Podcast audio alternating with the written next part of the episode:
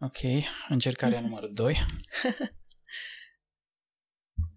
Um, fiindcă am vorbit mai devreme pe, despre podcast și uh, mi-ai spus ideile tale, um, vrei să spui ceva acum sau vrei să faci un anunț separat despre?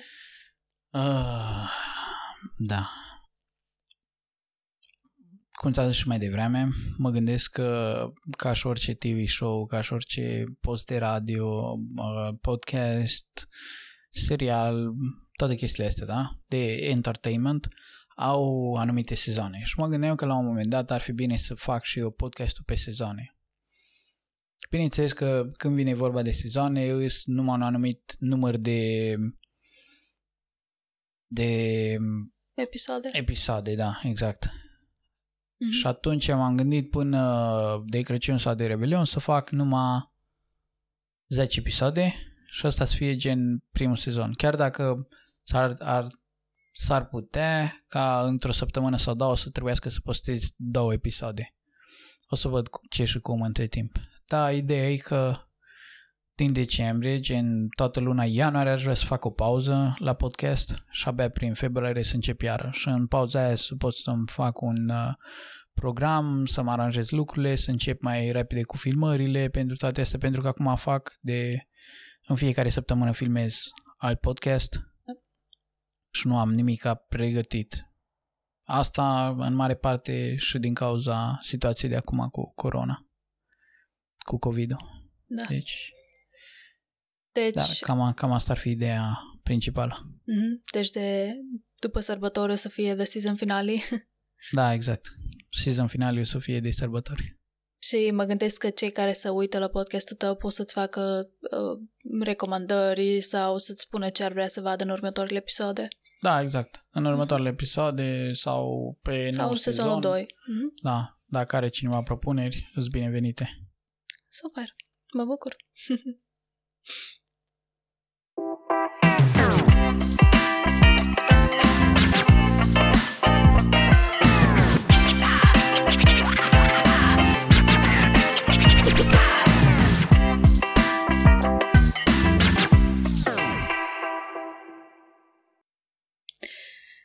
Deci, să începem cu episodul de astăzi. Eu sunt Bea, el e Ciobi și voi vă uitați la Ciobi Tape. Astăzi A- A... un pic mai atipic. Da. Inversăm rolurile. Așa e. Deci eu pus pe, pe masa de chirurgie. Deci el e invitatul meu astăzi. um, Ciobi, la început ai vrea să ne spui ceva despre tine? În mare parte, lucrurile se rezumă la venitul meu din Grecia în Austria, având în vedere despre ce o să discutăm astăzi la podcast. Uh, am 26, 26, ai vrea. aș vrea 26, la 26 de ani m-am măsurat, La 26? 26, E sura la 26? 25, Ah, dar Agnes are 3 ani și eu fac anul ăsta 29. Wow, chiar trece timpul. Agnes are 3 ani și eu fac 29 anul ăsta, 25 de ani. La 25 de ani m-am surat, 26 aveam când s-a născut Agnes.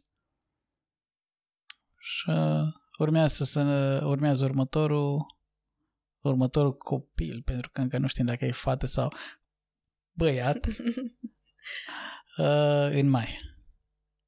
Deci, multe despre mine nu-i de știut. Așa, dacă mă întrebi așa direct. Mhm. Nu.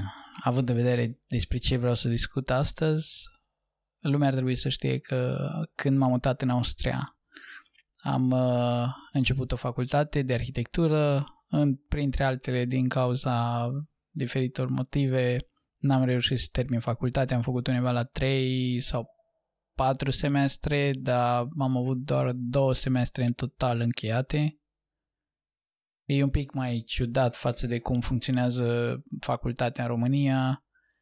Poți să faci diferite cursuri din diferite semestre, dar ca să închei un semestru și să poți continua, trebuie, pardon, trebuie să ai uh,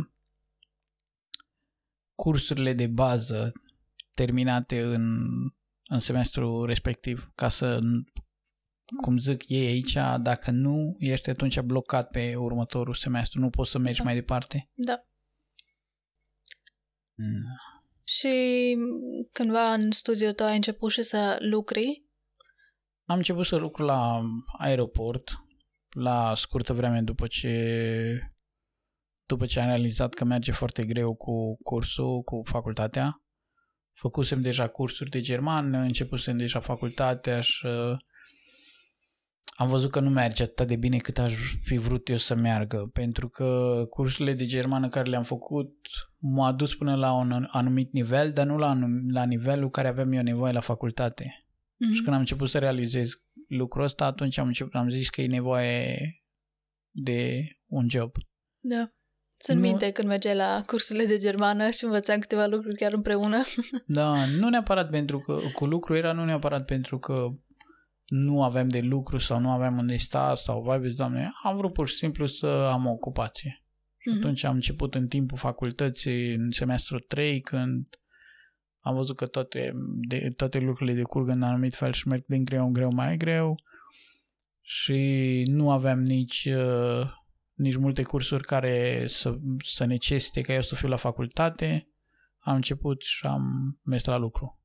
Mergeam Mhm. la facultate pentru examene sau pentru un anumit curs care, și acum ți minte, era seara târziu și trebuia să desenez ori tot fel de cuburi sau obiecte simple, ori cum era cursul de la 9 seara, oameni dezbrăcați. Da. Ok. Și care este subiectul despre care tu vrei să vorbim azi? Pentru că știu că este un subiect un pic mai delicat, mai dificil, mai... E o parte mai... E o parte un pic mai uh, sensibilă mm-hmm. din Mhm. viața mea. Din anii... Din primii ani când am venit în Austria. Uh, multă lume o să zică, bă, ai fost stresat și de asta au mers lucrurile cum au mers. Eu am să fiu total contra, pentru că nu mi se pare că a fost cazul cu stresul sau cu toate astea. Adică dacă mă întreb pe mine, stresul nu a existat acum 30 de ani și astăzi e cauza tuturor relelor. Mhm. Pentru că, cum am vorbit și în alt episod, eu studiez psihologia și știu că uh, stresul se manifestă la fiecare persoană total diferit. Um, eu totuși aș zice că asta poate să fie un motiv sau un factor la ce ți s-a întâmplat ție. Acum 20-30 de ani existau medicamente pentru aproape orice boală, adică na, aproape orice. Ce era, în fine, cunoscut. De Da. ce nu se găsește un medicament și pentru stres? În afară de calmante, că toată lumea îți dă calmante și tot fel de chestii bio pentru stres. Da. Asta e, nu știu. Și eu țin minte că pe vremea aia când uh, mi se întâmpla ce mi se întâmpla, îmi dădea doctorul ceva sirop din extract de plante pentru calmare și somn bun și adică eu sunt persoana aia care se pune în pat și în secunda când se pune, dacă vrea să doarmă, dorme. Da. Deci dacă eu am zis, bă, mă pun să dorm, am, mă pun să dorm. Evident că mai ies gânduri, mai ies lucruri care de multe ori nu te lasă să dormi. Dar în perioada aia pentru mine nu era așa o, o, o chestie. Mhm. Ca să, ca să se înțeleagă de fapt despre de ce zic în perioada aia. Um, Am avut o perioadă în viața mea când efectiv leșinam fără niciun motiv. Nu mi-aduc de aminte când a fost chiar prima dată. Exact prima dată când a fost. Dar țin minte, de exemplu, uh, cea mai să zic așa, cea, uh, prima memorie care am despre, despre felul în care leșinam era la biserică și când am simțit așa o durere în jurul așa abdomenului, o, parcă cineva mă tăia. Și m-am ridicat, am zis către tati, că stăteam lângă tati, am zis că mă duc până afară, că nu mai am aer, e prea cald, nu, nici nu mai pot să respir, mă duc până afară să beau niște apă.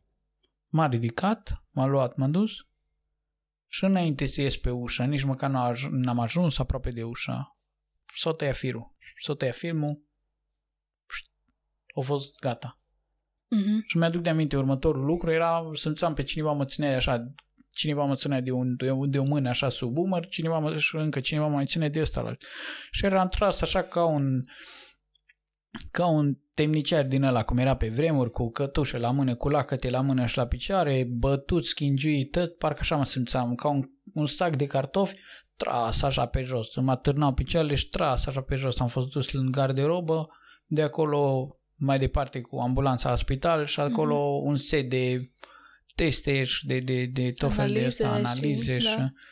ca să-mi zică până la urmă, a, n-ai nimic, nu știm de ce, poate ți-a da. scăzut zahărul, poate... Poate calciu, poate, poate calciu, stres. Da.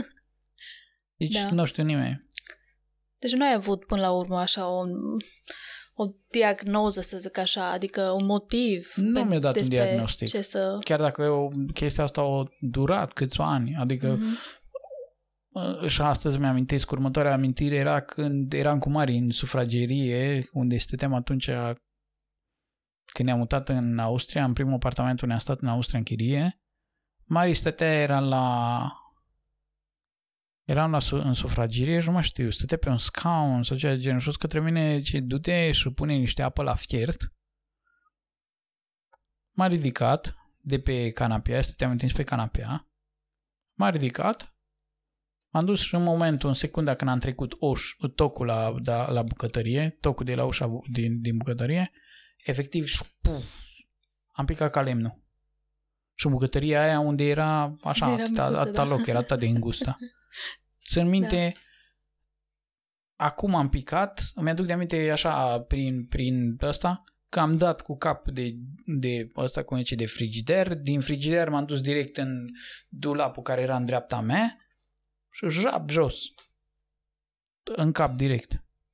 M-a ridicat, când m-a ridicat era Mari chiar lângă mine, m-a ridicat și m-a ridicat numai cu ideea că stai, că trebuie să iau oala asta de aici. Era o oală jos, mhm. mare, mm-hmm. în care trebuia să pun apa la fiert. Și am prins de oală, am deschis dulapul, am prins de oală și Mari zicea, mă, copile, alo, ce cu tine, ești bine? Să... Ca și cum nu s-a fi întâmplat nimic. Da, da zic bine, lasă-mă să pun apa. Zic, n-ai zis să pun apă la fiert. Păi da, dar l-ai leșnat. Nu, nu, nu ți-ai dat seama, nu? Nu zic, ce leșnat, ce ăsta, zic. M-a ridicat, am pus apă la fiert. Mm-hmm. Ca și cum nu s-a întâmplat nimic. Deci, nu, n-am avut un diagnostic, chiar dacă urmat anii am avut aproape, aproape că am avut un accident cu mașina, ți minte? Veneam de la biserică, mergeam spre, spre centrul Vienei și era seara târziu. Țineam așa volanul ca cum conduc eu totdeauna, mâna stânga pe volan și cu dreapta pe schimbător. Și dintr-o dată mi s-a făcut așa mâna grea, n-am mai văzut în fața mea, rap, am tras de volan și așa cum țin minte, a fost o fracțiune de secundă, mi-am dat seama că trag de volan în partea aia și cu mâna asta altă am sărit pe volan și am tras în partea asta altă. Și țin minte, am atins o mașină, care era în stânga mea. În fața avea mașină, era semaforul roșu. M-am oprit, m-am dat jos din mașină, m-am făcut așa un check la mașină și ce să vezi? Mașina mea avea lovitură, șoferul pe care l-am atins zicea, n-am nimic. Chiar dacă urmat într-o, în, în săptămâna următoare m-a sunat de fapt proprietarul mașinii, că nu era cu șoferul proprietarul, m-a sunat proprietarul mașinii să-mi zică, bă, mi-ai lovit mașina când o condus cu natul și te-ai luat și te-ai dus. Și am zis, eu nu m-am dus. Eu am zis să chemăm poliția, să, să, să, ca să vină să... Adică să întocmim totuși un dosar pentru accident. Mm-hmm. Să fie un protocol, să se vadă, uite, s-a întâmplat asta, asta, asta, asta. El a zis că cum natul lui nu a vrut, nu, asta nu se știe motivul. S-ar putea să fi fost și el bat, adică eu nu eram în în cea mai bună stare în secunda aia, da. așa că am zis ok. Dacă mașina mea e lovită, nu știu ce e lovită, nu contează. Dacă ta nu e, du-te. Eu mi-o fac. Adică și-o face tata. Era mașina lui tati. Era mașina tata. Era mașina lui tati. Na. Da, și au urmat în, în vremea aia chiar mai multe episoade de genul, din câte țin eu minte. Am avut foarte multe, foarte multe cazuri unde efectiv am picat jos ca lemnuri și nu țineam minte nimic. Dacă mă întrebi, s-ar putea să fost foarte multe ori când am fost singur. Am leșnat și m-am ridicat și m-am dus mm-hmm. și n-am, n-am ținut minte. Astea le țin minte pentru că majoritatea timpului s-a întâmplat ceva sau a fost cineva lângă mine. Da. cel mai rău caz știu că a fost când um, într-un weekend m-a ridicat din pat, ne-am pus la masă, eram toți atunci, ne-am pus la masă și atunci țin minte că a fost una dintre cele mai grele perioade pentru mine, pentru că m-a ridicat din pat, am venit la masă să mânc, am, țin minte că am mușcat de două ori dintr-o felie de pâine, mi s-a lăsat așa cu rău, mi s-a lăsat așa cu greață, cu amețeală, am început să nu mai îmi sunt mâna, să nu mai îmi sunt piciorul, am început să nu mai sunt nici pe partea asta la alta, am, efectiv am, am, am intrat așa într-un slow motion a, a starea aia de, de leșin. Da. Stăria aia de leșin. Efectiv am intrat așa într-o parcă simțeam fiecare secundă, simțeam fiecare etapă a, a, a ce înseamnă cu adevărat să, să leșini. Și și acum țin minte, am început să văd stele și m-am enervat. Deci, efectiv, în secunda aia m-am enervat așa, am, am simțit așa o furie, o, o stare de, de, de, de, de îmi vine parcă cumva să crep, să îmi vine să... Mm-hmm. Am început să dau din mâini și din picioare, chiar dacă nu mi le simțeam, am început să dau din ele și să dau cu pumnul masă de nervi, pentru că nu înțelegeam de ce iar, iar, iar starea aia peste mine. Mare zice și atunci, mă, liniștește. Ca în cel în momentul din urmă... când se întâmplă așa, când simți așa starea aia care tu nu poți să controlezi, care sunt așa gândurile tale în momentul ăla? Adică... Te simți vulnerabil, în primul rând, pentru că nu ai control asupra ce, ce, ce, ce ți se întâmplă ție. Și după aia, după ce s-a întâmplat lucrul ăsta, pentru mine era foarte, nu știu, era o stare de aia foarte aiurea. Mă simțeam ca și cum lumea se uita la mine cu milă.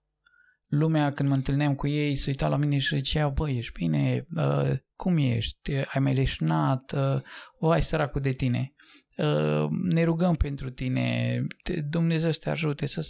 Pentru mine toată starea aia care mi-a provocat lumea și cum se uita lumea la mine cu milă, nu, nu mi-a plăcut.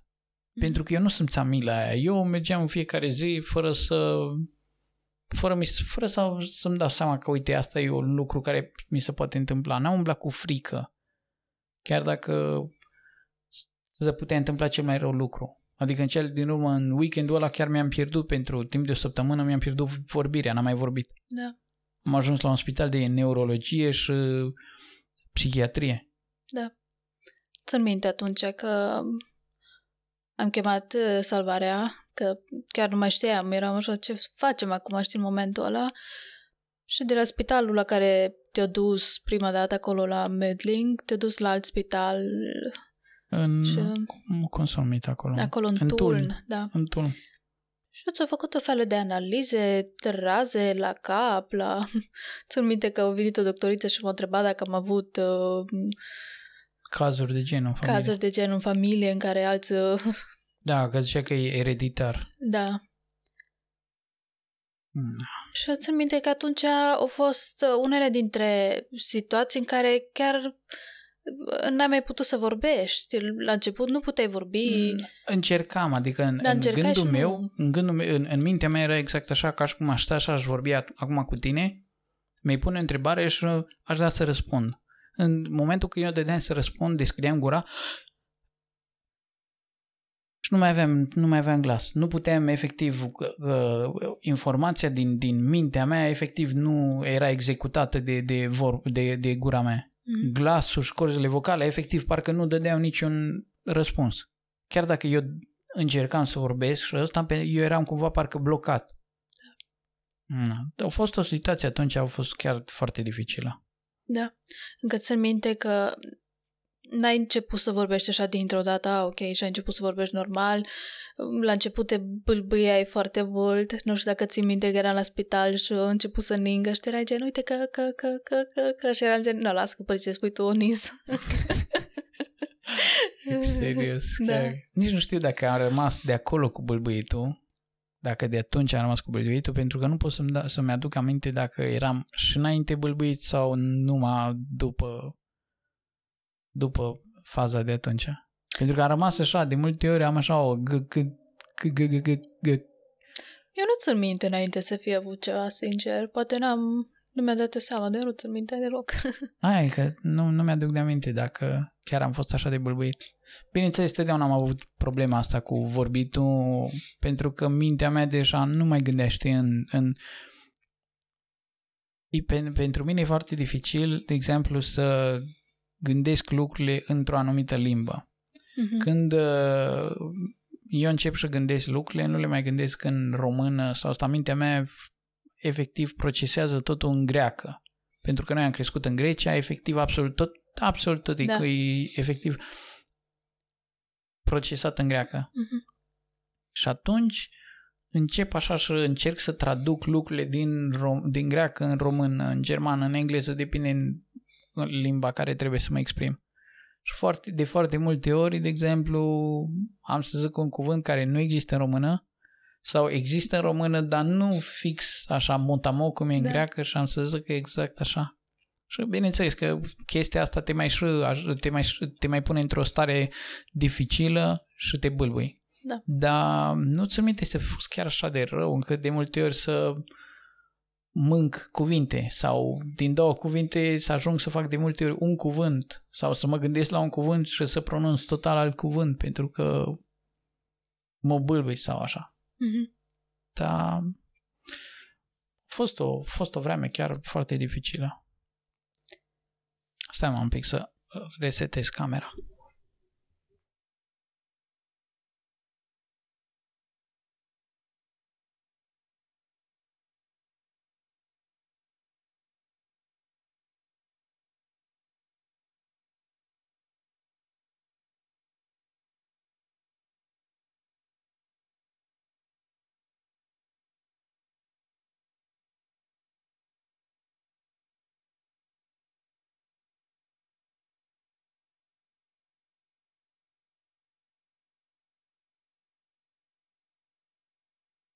Bun.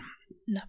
Ce vreau să zic e că în uh, urma tuturor lucrurilor, uh, episodul de astăzi îl fac și am mers pe ideea asta pentru că când mie mi s-au întâmplat toate lucrurile astea și când eu am trecut prin toată starea aia, lumea m-a privit foarte mult cu milă. Mm-hmm. Foarte multă lume s-a uitat la mine și a zis, vai, săracul de tine. Sau au venit foarte multă lume și a zis să ne rugăm pentru tine. Uh, pentru mine, să-mi zică cineva, bă, mă rog pentru tine sau uh, să vină cu lucruri de genul uh, las că Dumnezeu te ajută, Dumnezeu este aproape de tine sau asta nu m-a ajutat. Nu a fost o încurajare pentru mine, nu a fost un mod în care pe mine să mă ajute să, să mă ridic din, din starea de nervi, pentru că eram efectiv nervos pe toată situația de atunci. Nu eram nu știu cum să zic, nu eram îngrijorat mm-hmm. pentru ce mi se întâmplă. Era nervos pentru că mi se întâmpla iar și iar și știam că la, în, în momentul în, în care eu să ajung iar să leșin, iar să uite lumea la mine cu milă. Mm-hmm. Ce fel de suport ți-ai fi așteptat tu de la cei din jur? Ce fel de reacție? Cum crezi tu că te-ar fi putut ajuta ei? Pe mine personal m-ar, m-ar fi ajutat dacă, nu știu, în momentul ăla s-ar fi, ar fi venit și s-ar fi rugat cu mine sau mm. pentru mine sau dacă ar, fa- ar fi făcut în, într-un mod în care să nu mi-arate că este de fapt persoane milă de mine. Dacă pur și simplu s-ar fi comportat ca de obicei cu mine Normal, sau da pentru că eu n-am văzut lucrul ăsta ca o slăbiciune, n-am văzut lucrul ăsta ca un lucru rău sau asta. Chiar dacă mă nervam și eram într-o asta iar, mm. iar, iar acolo, iar leșin sau ceva de genul. Eu, pentru că am fost uh, majoritatea dintre situațiile care ți s-au întâmplat acolo, și sunt o persoană care, nu, pentru că sunt sora ta, sunt uh, ție foarte apropiată, pot să spun că eu n-am avut așa să mă gândesc, vai, săracul de el, la început mă gândeam mai stresat, fiindcă a venit la, în Austria și nu știe limba și așa. După aia era gen, ok, ceva se întâmplă, dar nu mă gândeam, vai, sau să mă îngrijorez că ceva ți-ar întâmpla dacă ești afară sau așa, deci n-am avut așa o reacție. Sau cel puțin nu mi s-a părut mie, nu știu, poate... Nu, vezi că foarte multă lume a venit au venit, m-au luat în brațe și mi-a făcut așa ca la un câine. Știi când îi faci la un câine ti, ti, ti, ti. Și era gen, dădea așa cu mâna peste umăr, Mhm. așa peste spate, o să fie, o să fie totul bine. Era gen, și acum e bine. Da. Adică la, despre ce stăm și vorbim acum. Și eu și în momentul de față sunt ok, n-am nimic. Mhm. Nu, nu, nu înțeleg de ce să te întorci să-mi spui o să fie bine. Îs bine. Da. N-am nimic. Adică da, leșin. Nu să știe de ce. Mhm. Pentru că n- n-am aflat niciodată, nu mi s-a dat un, un motiv concret. Nu vine cineva să-mi zică, un doctor, un ăsta să-mi zică, da, uite, asta îi. Da, din toate analizele care s-au făcut, nu s-a găsit niciodată motivul în sine să spună, uite, exact de asta. Și am decis să fac exact motiv, uh, e- am, am decis să fac uh, episodul ăsta exact din motivul ăsta pentru că foarte lume, foarte multe lume au observat când e vorba de cineva care e bolnav, care trece printr-o stare dificilă, care trece printr-o dificultate, foarte multă lume privește persoana respectivă dintr-un anumit așa punct de vedere foarte ciudat. Începem și devenim foarte așa uh, miloși. Adică Mhm. mergem și îi luăm așa cu o, cu o stare și ne comportăm cu ei de parcă n-ar fi o, oameni obișnuiți, de parcă n-ar avea asta. Bineînțeles că poate pentru unii să-i spui, bă, mă rog pentru tine, îl ajută. Sau uh, să mergi să-i spui, Dumnezeu se atinge de tine, îl ajută. Dar nu funcționează pentru toți la fel. Da. Și ce vreau eu ca oamenii să înțeleagă astăzi e să, să fie atenți totdeauna când vorbesc cu cineva și totdeauna când uh, vor să ajute pe cineva într-o situație de genul, să se adapteze fiecare situație diferit. Da, Pentru în că fiecare, nu- și la fiecare persoană. Da, pentru că nu fiecare persoană trece și procesează lucrurile în același fel. Mhm. Nu toată lumea o să o să, fi- o să se bucure în momentul când ai să-i spui mă rog pentru tine. Nu toată lumea o să vrea să mergi să te rogi pentru el. Nu toată Așa e. lumea o să... Fiecare reacționăm diferit Mhm. și trebuie să ne adaptăm pentru fiecare în parte. De exemplu, în primul episod am stat de vorbă cu Andy. Da. Andy, eu zic, bă, eu eram copil, eu n-am înțeles toate lucrurile astea, eu nu le-am văzut. Pentru mine, lipsa brațului meu nu a fost atâta de mare. Adică ei, pentru mine a fost, am crescut normal, am fost, chiar dacă poate pentru părinții lui a fost un șoc de azi pe mâine, el spune, de exemplu, bă, mama era cum era ea la spital, uh, situația era cum era, totuși zice, eu săream prin spital și mă cățăram și vreau să fiu activ și toate astea, zice, și mama se îngrijora să nu mă lovesc din nou. Mhm. Ce stai jos, liniștește-te. Mhm. Nu toată lumea procesează lucrurile așa cum, cum le procesezi tu sau cum ai vrea tu să fii încurajat. Mhm. Și de asta oa- cred că oamenii ar trebui să înceapă și să realizeze că trebuie să ne adaptăm totdeauna situației. Da. Zic asta pentru că la noi, la, la creștini, la pocăiți, la pentecostali, foarte, de foarte multe ori când auzim că cineva îi trece prin dificultate, e ceva normal, suntem oameni, vrem să ajutăm, să, să încurajăm, vrem să ridicăm persoana respectivă și de foarte multe ori o facem, facem persoana respectivă să se simtă mai rău decât de fapt Mhm. este. Eu mă gândesc că ar fi bine dacă, uh, în primul rând, să nu mergi tu să spui la persoana aia, hei, am auzit cum e și așa. Lasă pe persoana să-ți spună dacă vrea. Pentru că dacă tu auzi și mergi la persoana aia și îi spui, ei, cum e și Acum- așa, o pui totuși într-o mm, stare, poate, ea, nu- poate persoana respectivă nu vrea să spună, nu vrea să vorbească, în primul rând. Mă Și în gândesc, al doilea rând, când cred că lasă pe persoană să-ți spună ce are nevoie în momentul ăla. Întreabă, poți să te ajut cu ceva? Este ceva? Să, să știi, nu să începi să zici, vai, îmi pare rău, deci să ce s-a întâmplat și așa mai departe. mă părerea gândesc care mea, de a nu știu. face, de exemplu, și foarte mult cu cu relația care ai cu persoana respectivă. Și Adică, asta, da. m- poate, de exemplu, dacă eu îl cunoșteam pe Andy atunci sau ăsta poate era altfel, dar eu l-am cunoscut pe Andy la cor, în biserică, eu când l-am văzut, mie efectiv m- m-a trecut așa o stare de fior, pe, o trecut așa o stare de fior peste mine și m-am gândit, bă, cum poate Andy să, să facă lucrurile astea. Cum Andy vorbește despre lipsa brațului, ca și cum i-ar lipsi mie, nu știu, o, o, uh,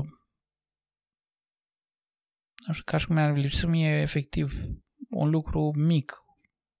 Adică totuși e o mână. Mhm. Și Andy vorbea cu încredere și cu, o- cu o- ăsta, cum zice, cu o stare de asta de, de, de fericire și de împlinire pe care eu nu o înțelegeam. Îți dai seama, n- nu l-am cunoscut pe Andy, l-am văzut în biserică și am ascultat prima dată mărturia lui. Dar foarte multă lume stă și se gândește asta când nu-l cunoaște pui, pui așa peste omul ăla, îți, îți pui așa un, un, uh, un punct de vedere foarte ciudat. Dacă mă întreb pe mine, e ciudat să te întorci ca om, fără să-l cunoști, să zici, vai, săracul de el. Mhm. Pentru că, țin minte, Andy conduce. Și la un moment dat am zis către cineva, Andy conduce. Și chiar mi-aduc de aminte exact asta a fost reacția. Poftim? Cum conduce Andy fără mână? A zis că sunt mașini, mașini speciale făcute pentru ei, adică Da. sunt oameni care conduc și sunt paralizați, n-au picioare. Da. De exemplu, Ovidiu. Da. Ovidiu a fost unul dintre oamenii ca- la care, când am intrat prima dată în mașină, mă așteptam să văd acolo, nu știu, un, uh, un robot care conduce în locul lui. Lipsa de experiență sau de asta în subiectul ăsta, știi, de multe ori te face mm, să nu știi exact, știi, cum să Cum să abordezi? abordezi subiectul exact. Da. Da. Da, acum nu știu, eu am, zi- am, am zis, asta e, ăsta e felul în care aș vrea eu să, să vadă lumea lucrurile astea. Adică să, să începem încet, încet să înțelegem că oamenii, chiar dacă trec prin dificultăți, au fiecare alte nevoi. Mhm. Alții nu au nevoie de încurajare pentru că o să fie ei persoanele care o să încurajeze pe cei din jurul lor. Așa e.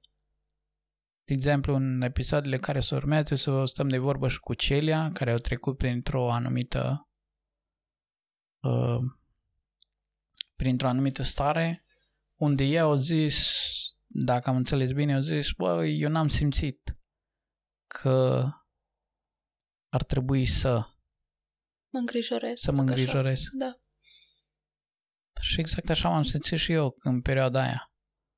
Pentru că mi-am pierdut vorbirea Mhm. Și pentru mine încă nu era atât de gravă situația. Adică Așa. stăteam și mă gândeam, da, ok, s-ar putea să nu mai vorbesc niciodată în viața mea. Eu mă îngrijoram foarte mult, adică țin minte în ziua aia, când m-am dus acasă și tu ai rămas acolo la spital, eram foarte, foarte îngrijorată, adică mă gândeam, vai, și erau, nu știu, o mie de gândiri așa în capul meu, vai, dacă n-au să mai vorbească, după aia mă gândeam, sunt alții care trec, știi, și au, situațiile lor sunt mai grele, mai dificile și eram de, da, dar cum a fi, era, nu știu, era greu. Era un lucru Mă prin care îngrijoram au foarte trebuit, mult, știi, eram gen, până acum nu, până, până atunci nu mă gândeam că era ceva foarte grav. Chiar ți-am zis, la început mă gândeam, a, e stresat, o să fie bine, știi? Mm, Dar atunci când am văzut că totuși au avut un impact așa. un impact așa mare asupra ta, că ți-ai pierdut vorbirea, eram, uh, da, îngrijorată. Foarte. A, vezi că pentru mine nu a fost. Adică mă gândeam, a, uite, s-ar putea să învăț să vorbesc prin semne. Da. Și încă țin minte că am venit la tine la spital, eram îngrijorată și încă tu râdeai fiindcă te bâlbui și... da. Da, a fost și asta o, o experiență. Trebuie și eu să trec pe acolo. Mm-hmm. Nu știu exact de ce, dar mulțumesc lui Dumnezeu că am trecut pe acolo și uh, bă, sănătos, n-am, n-am nimic. Cam, cam asta ar fi fost experiența mea. Eu mă și de bucur. acolo mă gândesc că oamenii ar trebui să înceapă și să înțeleagă cum stau de fapt lucrurile în viață. Mm-hmm. Și poate atunci când persoana dragă lângă tine trece printr-o situație mai grea, să începi să-l tratezi prin felul în care persoana respectivă ar vrea să fie tratată. Da. Nu cu mila și cu sentimentul ăla de milă care tu îl simți automat. Pentru că suntem oameni Da. și simțim lucrurile astea și privim lucrurile astea așa cum sunt. ar trebui, cred eu, să, să începem și să tratăm oamenii după cum vor ei să fie tratați, nu Mhm. după cum am vrea noi să fim tratați. Eu mă bucur foarte mult că ai vorbit despre subiectul ăsta, pentru că mă gândesc că asta ce ai spus tu acum se aplică în orice situație care, prin care ar trece or, orice om. Mm, Să, nu neapărat la cineva care a trecut prin ceva asemănător ca tine. Eu mă gândesc că oricine ar trece printr-o încercare sau printr-o situație mai grea în viața lui, uh, are nevoie de sprijinul ăsta de cei din jurul lui. Lui. Da, adică la și urma fără să-i urmei... dea sentimentul ăsta de milă, știi? Da, la urma urmei mă gândesc că asta s-ar aplica în viața ta de zi cu zi. Mhm. Adică astăzi nu mi-am luat un examen și chiar dacă eu sunt supărat sau asta, nu cred că mi-ar place cineva să vină să zică, bă, las că reușește. Da, Să nu uităm, eu am fost omul care a dat un examen la facultate de 5 ori, nu l-am luat, în ultimele 3 ore care l-am dat am avut nevoie de 5 puncte din 100, 5 puncte din 100 ca să trec examenul și profesorul s-a uitat la mine și a zis, ți minte, prima dată mi-a zis, las, noi bai, o să, o să treci examenul data viitoare. A doua oară când am mers să-l dau, tot așa, pentru două sau trei puncte n-am trecut, ți minte, mi-a zis, uh, e ok, mai ai o șansă. Și când am mers și l-am dat ultima dată, au zis că au fost lucruri care pe mine m-au marcat în secunda aia, au zis, avem destui Ausländeri ca tine, care abia vorbesc limba și nu trebuie tot să luați examenul. Mhm. Oricum, vin, o să iei examenul doar cei aleși. Mhm. Și atunci am realizat că, bă, uite, chiar n-am să termin facultatea. Adevărul e că și eu, pentru că sunt la facultate și dau examene, dacă nu reușesc un examen și vine cineva și îmi spune nu las că reușesc data viitoare, nu e ceva ce mă încurajează deloc. Exact. Nu-i nu-i- deloc. Nu-i ceva ce să mă încurajeze. Mai bine nu intru în discuția despre chestia asta și nu încerc să ajut decât să încerc să ajut și să fac, de fapt, persoana aia să se simtă mai jos decât să se simte cu adevărat. Adică, săracul de tine, Da. așa de rău îmi pare de tine, aș vrea să te ajut și nu știu cum. Mhm. Nu e ca și cum pentru mine la facultate, dacă nu reușesc unul dintre toate examenele care le dau, ar fi o, un lucru foarte major. Dar uh, când văd că, sau când aud că cineva îmi spune vai, ce, ce rău îmi pare, las că-l dai data viitoare, adică oricum o să-l dau, știi? nu Dar mm, e, e un sentiment așa în mine care mi-l provoacă persoana când îmi spune chestia asta. Parcă îți dă drum așa la o stare de, de ciudă. Da, da, Exact. da, chiar așa e. Mm. Mhm. De asta zic, lucrul ăsta se aplică în viața noastră de zi cu zi și ar trebui ca oameni să fim atenți ce vorbim, ce zicem celor din jurul nostru atunci când îi vedem într-un, într-un moment de slăbiciune. Mhm. Nu Da. într-un moment dificil sau într-o încercare sau boală sau asta. Mă gândesc că într-un moment în care îs mai vulnerabil. Mhm. Ar trebui lumea să aibă grijă cum se exprimă. Foarte important. Cam asta Bun. ar fi fost. Mulțumesc foarte mult, Ceavi, că ai făcut episodul ăsta și că ai acceptat să schimbăm rolurile astăzi. A, a, fost, a fost ideea ta și am zis că Da. ar fi frumos să încercăm. Acum nu vreau să zic că îmi place scaunul ăsta, dar cine știe. Nu e ca și cum n-ar fi acela scaun. E o altă perspectivă. Cine știe, poate pe viitor. Da. Bun. Faci tu outro sau fac eu? Te las pe tine să nu luăm. Așa, îmi preiau iar postul. Eu sunt Ceabi, ea este Betty și voi ați ascultat astăzi Ceabi's Tape.